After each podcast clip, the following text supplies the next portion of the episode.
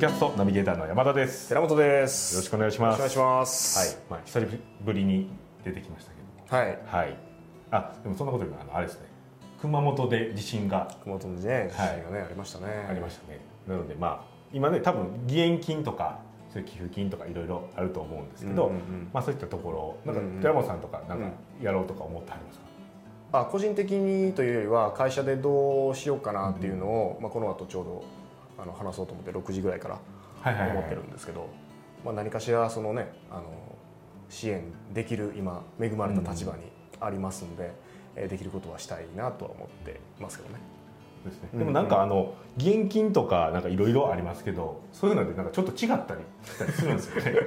そうですね、まあ、義援金と、はいえー、寄付金と支援金っていうのがあって、はいでそれぞれなんか違うらしいです。なんかあるんですね、うんまあ、ちょっと専門家じゃないんで詳しくは、うん、そうですね、まあ、なんでその例えば義援金はあ、まあ、例えば今日寄付したとしてもお金を送ったとしてもすぐには分配されずに後々その被害状況とかを調べて、えー、公平に分配するみたいなそういうあの、まあ、性質のお金らしいので、その義援金っていう名前のついてるやつは、まあ、その多分そうだろうということですね。そうですね、はい、で寄付金とか支援金っていうのは、まあ、その活動しているあの団体とか、えーまあ、市町村とか、ね、そう自治体とかに直接、まあ、何でも用途はいいから、うん、あの今困ってる人のために使ってくださいみたいなそういうお金だったりするみたいなので、うんまあ、お金をその、ね、あの寄付したりする方って多いと思うんですけども、うん、いや自分が意図したあのように使われる先かどうかっていうのを、うんまあ、いろいろ情報をあの正しい情報とかを、うん、ちゃんと調べてでそれで、えーまあ、行動するようにされるのがいいんじゃないかなと思いますけどね。そうですね、うんまあ、いろいろあるみたいなのでちゃんと自分がね、うん、思ったような使われ方されてないというとね、うんまあ、結構残念なことになるかもしれないので、うんまあ、ちょっと一度調べていただいて、まあ、そういったところで東日本の時もその、まあ後で支払われるその義援金ですよね、まあ、要はその復興の時に使われるお金、はいはい、義援金っていうのは、ねまあ、ちょっと落ち着いて一旦落ち着いた後にこうもう一回再興していこうかみたいな時にこうですよね。そっちにお金が、まあ、集まりすぎたというかそっちには来たんやけどこっちに来てなくて今 す, 今すぐ使える方にお金が来てなくて、うんあのまあ、復旧にちょっとあの時間かかってしまったんですよって言ってるような人もいたんですよ、うん、そのあなるほど、まあ、その活動してる方の中で、はい、なのでそういう、まあ、自分が、まあ、同じですけどあの調べて、えー、やられるのがいいかなと思いますけどね。で今回はどうなのかとかもね、はい、そうですねはい、はいはい、というところではい、はい、でまあねはいさてということでまあ今週ね、まあ、はいはいあの沖縄に寺本さん、まあ僕も一緒に行きましたよね。寺本さんはいっしゅうかんぐらい、はい、そうですね。いてまあ、うんうん、たまにあのポッドキャストとかでも、うんまあ、メルマガとかでもですよね、うんうん、寺本さんがメンターにああメンター勝手に売ってるだけですけどその方に会いに行くのが一番の目的ですけどそうですね、はいまあ、毎回、あのー、初めて会ったのがにせんじゅうねんの暮れかじゅういちねん頭の震災の前ぐらいなんでろくねんぐらい前ですよね。そこからまあ定期的、まあ、年いっかいかにかいぐらいですかね。あでもそんなもんなんですね。なんか結構寺本さんからよく聞くのでもっとあったようなイメージですけど、うんまあ、メールとかもうちょっとあのやったりはまあそれでもそんなしてないですけどあのしててでいろいろ教えてもらっててでインパクト強いじゃないですか、まあ、今回初めて連れて、ね、ちょっとびっくりしましたけどねこんな人が存在するのかみたいな そ,、ね、そんな感じですね、はいはい、こう圧がって言ったらこのネガティブなイメージに捉えられるかもしれないですけどそうじゃなくてねこう存在感がむっちゃあるみたいな人方でした、はい、そうそうエネルギー強すぎるから年いっかいぐらいじゃないとあの受けきれないそう消化不良になるんですよ次会いに行く顔がないみたいな、ねはい、感じになってしまうんで毎回会いに行くためにこうあのリフレッシュリフレッシュっていうとすごく軽い感じしますけど、うん、あのまあ根本的な自分のマインドセットレベル の, あのできてない部分とかを指摘してくれるっていう、うん、なかなか分かりましたよね。そうですねだから寺本さんでもあのそのことについてはメルマガでも書いてはりましたよね。今週あのなんですかねあのいつも行かはるときはなんか最ななつの習慣の最新再生で最後の習慣で行くというふうに言ってはりましたが今回はあのメルマガでは自分の存在意義かなを明確にするっていうのが大事やみたいな形であの言ったって、まあ、本の内容をちょっと引用したりとかあれって同じ意味やったりしますか。同じ意味です中でっていうかねあの、まあ、ななつの習慣で言ってる最新再生っていうのはあの、まあ、よっつあるじゃないですか、はい、その肉体と精神と知性とであのコミュニティですよね。はいはい、でその中の、えー、精神の再審再生の中で自分の悩みを見つめるみたいなのをあのやってて、でまさに僕がメルマガで言ったのはその精神の部分なんですよ。うんうん、であの今回「社長の休む技術」っていう本がないんですけど今、はい、ないですねないんですけども、まあ、オフィスにありますよね手元にないんですけど、手元にないんですけどね、この話になると思ってなかったんで、ね、なんかこう打ち合わせしてないとかよくわかる、ね、であれを書いた人は、はい、あのななつの習慣の著者のコビ博士から推薦もらってるんですね。あ、まあかなりお互いこうあの影響し合っていることだと思うんですよ。あれにもよっつのエネルギー管理の話が出てきて、その肉とちゃんと運動しましょうとか筋トレしましょうとか、ね、食事ちゃんとやりましょうとかっていうのは肉体のところですね。そうですそうです。それはななつの習慣のあの肉体の歯を研ぐっていうのとまあ。まあ、密接です。もうかなり同じちゃうかみたいな感じで、こそのそこの部分をもっとより、えー、具体的に書いたのが社長の休む技術っていう本だったりするので。休む技術なのかみたいな感じを聞いてるとねしてきますまあ仕事ばっかりするっていうのってすごく効率が悪いんですよ。であの、まあ、休む技術の中の本に行くと、えー、まあ長いマラソンみたいなのをねずっと走っていくようなもんだと、うん、普通の人は考えてると、その仕事をやっていくってことですね。ずっとこれやり続けるのかみたいな感じでコツコツコツコツコツコツコツコツやり続けるのかっていうことなんですけども、まあ、実際はそれよりももっとパフォーマンスを出す方法があって、うんえー、しかもかなりパフォーマンスを高く何倍にもできる方法があって、うん、それは何かっていうと短距離走の連続っていうふうに考えると、うん、一定のまあある種ゆっくり走るのをずっと行くんじゃなくて全速力で走って全力で休むみたいなのを繰り返すことの方がまあパフォーマンス上がるよっていう、うん、まあいう話、それをどうすればいいかっていうのをそのよっつの、あの、まあ、ことを磨く歯を研ぐっていうことでやっていきましょうって話ですね。それで、まあ、今回の、まあ、肉体筋トレしましょうが肉体で、で精神のところでいうところの、あの今回はあのなんですかねななつの習慣では再審再生で。まあ、最そうですね。そうですね。でも近いのがということですね。うん、で休む技術というとまあ自分の存在意義をあの明確にしましょうっていうまあ言い方になってるというか。そうそうそうそうそうそう。まあそうですね。精神の再精神精神のエネルギーという言い方をしてますね。ということですね。エネルギーまあ歯を研ぐっていう言い方とエネルギーを貯めるっていう言い方がちょっとちあの言い方が違うだけかもしれませんけど。うん、そうですね。うん。うんうんやっぱりねその何のために働いてるのかなってわけわからなくなってくると、うん、モチベーションが上がってこないんですよ。で僕はモチベーションとはエネルギーのことだっていうふうに書いたんですけど、はい、まあ本読んでいただければね、まあ、よくわかると思うんですけど、まあ、例えばあそうやな誰かの伝記を読んだりとかして、はいはい、その起業例えば僕たちで起業家起業家とかねでもいいですしね、まあ、何かを成し遂げた歴史上の人物でもいいし坂本龍馬とかでもいいと思いますけど。はいはいああいう人たちの本を読んでよし俺も働くぞって気になるじゃないですか。でもまあそうですね例えば坂本龍馬って俺もなんか日本を変えるようなことなんかできひんかなっていう気にはやっぱりなりますよね。そうそうそうあれっていうのは精神のエネルギーが溜まってる状態なんですよ。うんうんうん、だから仕事とは関係ないんですよ。その小説読むとか沖縄に行くとかね仕事とは関係ないから休んで、休んでるじゃないですか。仕事を休んでるじゃないですか。そのなんか作業してるわけではないですね。作業してるわけじゃない、はい、もういっしゅうかんまあほとんど何もしてないできてないんですけどあのまあ、本は読んでましたけどね読んだり考え事とかして沖縄のいっしゅうかんってことですか。そうですそうですですけどあの、まあ、精神エネルギーはかなり充電してきたと、うんまあ、今仕事したいモードなんですね。それは何でかって言ったら自分の存在意義を見つけたりっていうのを、まあ、定期的にやってるんでこれあの定期的にやるっていうのは結構ポイントであというと後回しになるんですよ。例えばあ決めておくということですか。定期的にやると、まあ、第二もう完全第二領域じゃないですか、はいまあ、やってもやらなくてもいいと思われてるんでしょうね。そのなんていうんですかねそれでやるからって言って結果出るわけじゃないですよねその行為自体では全く、まあ、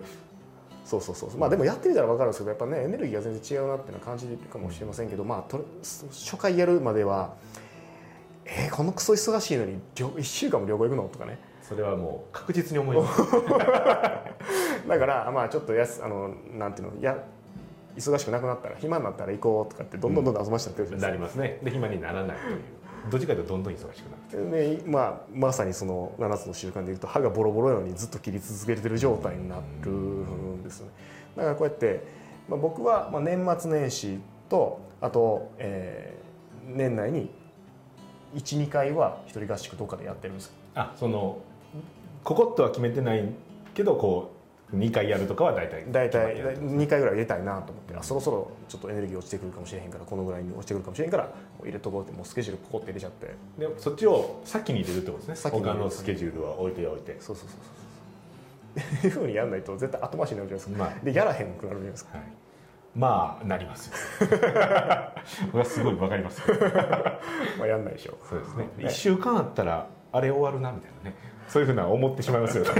いっしゅうかんもいかなくていいと思いますけど、はい、とりあえず、まあ、今回はそのあの、まあ、僕のお師匠さんに、うん、あの山田さんと萩原君と、あ、はい、リッチのね、そうそうそう、まあね、友人の滑川さん連れていくっていう、はい、目的もあったの、ちょっと長めでしたけど、はいはいはい、あ、その師匠にいろいろ教わるっていうのも結構、まあ、僕の精神面の、あのエネルギーというかね、うん、が満ちる感じはすごいしますけどね。そうですね。で、まあ、シンプルに刺激にはなりましたね。ね、だからダイレクト出版にいる人って、まあ、いいも悪いのもあるんですけど、そのやっぱりこうセールスライティングとか好きで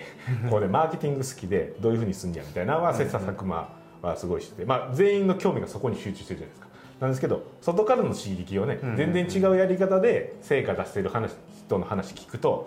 まあ、全然違うってこともないですけど、聞くと何ですかね、あ、そういう視点であんまりこう考えきっちり考えたり深く考えたことなかったなってなるので、うん、まあなんかすごい成長、そっちもやったら成長できそうやなっていうのはすごい思いますし、うん、なんか奥深いなとは思いますね、ビジネスそうですよね、うん、今回の教わったあことも一言で言うと、ちゃんと生きろってことでしょまあもうなかなかあのこうねチープさになってしまう一生懸命生きろってことでしょ、うん、ね、チープになりますけど ね, ねでも、まあ、それのね、こうそのバックボーンにある意味をこういっぱい、ねね、その意義を教えてもらう、ね、教えてもらったり、まあ、実際それをやってる人からの言葉だったりするので、うん、やっぱそういうふうに考えると、どうしてもなんか現状に満足してしまったりとか、うん、するとこってあるじゃないですか。そうですね、特になんか一番初め起業家の人って、あの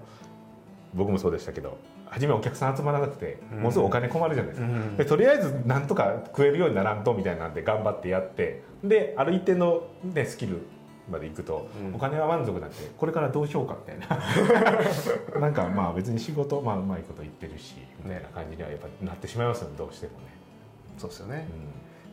うん、だそれをもっともっと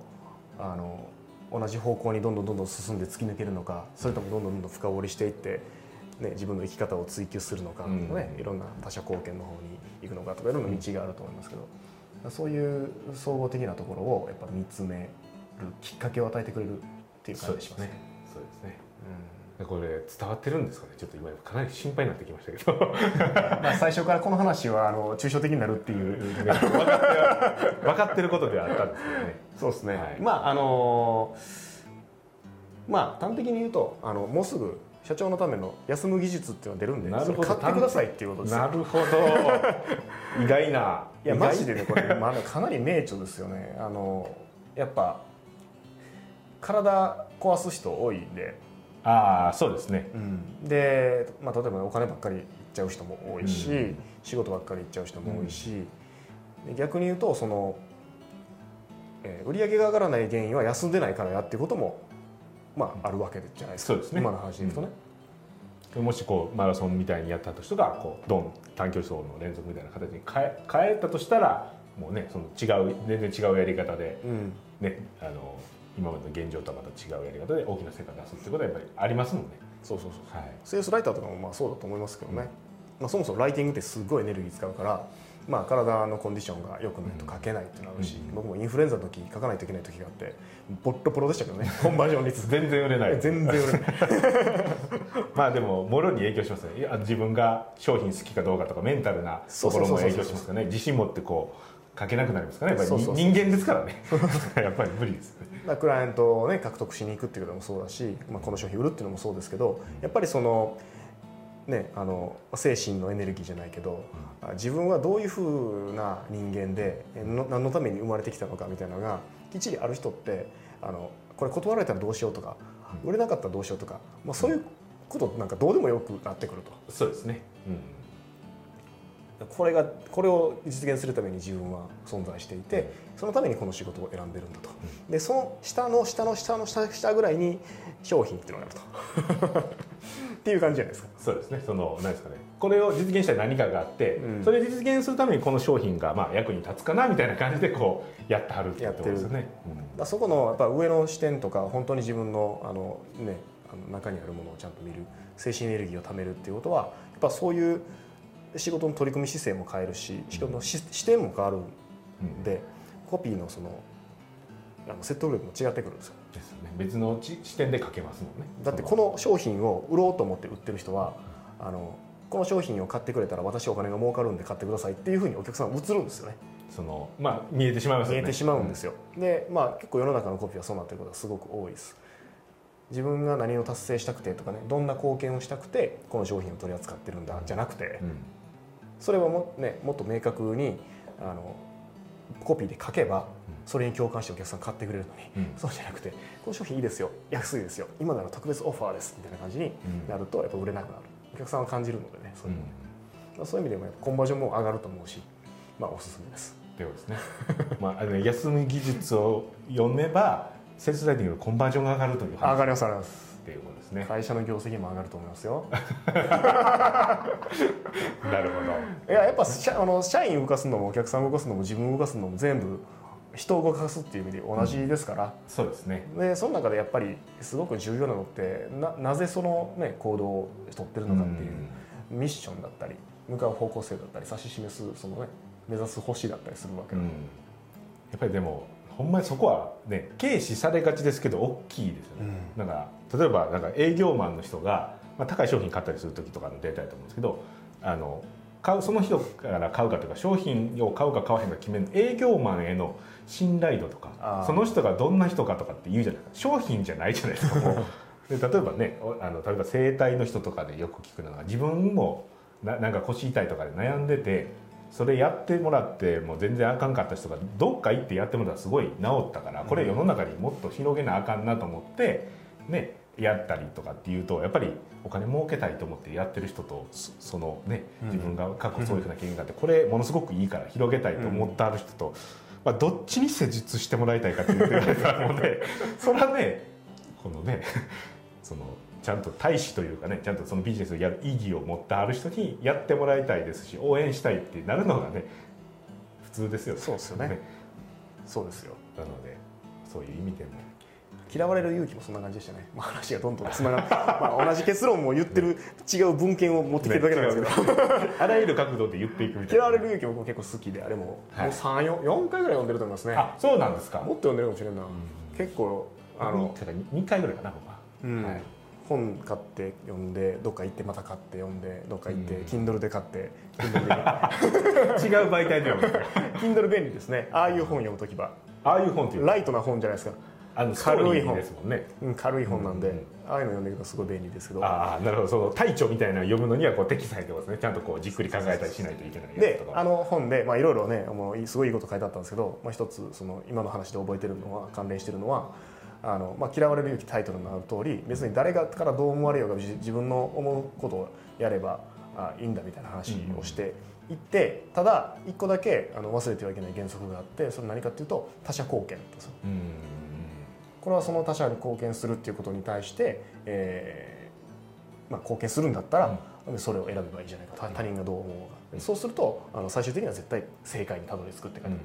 ん、まあ今の話と結構似てるかなと思いますけど。そうですね。うん、その自分の存在意義というかね、そういうふうのが貢献、貢献に対してフォーカスすれば、まあお金もまあ後で遅く早くについていくのでしょう。そのずっとやってればね、そのまあなかなかね、その自分がこれで貢献しようという分野によってはね、その距離感がというか、ね、なかなか難しいのとすぐお金になるのとはあるんでしょうけど、うん、まあまあ同じことですね。そうなってます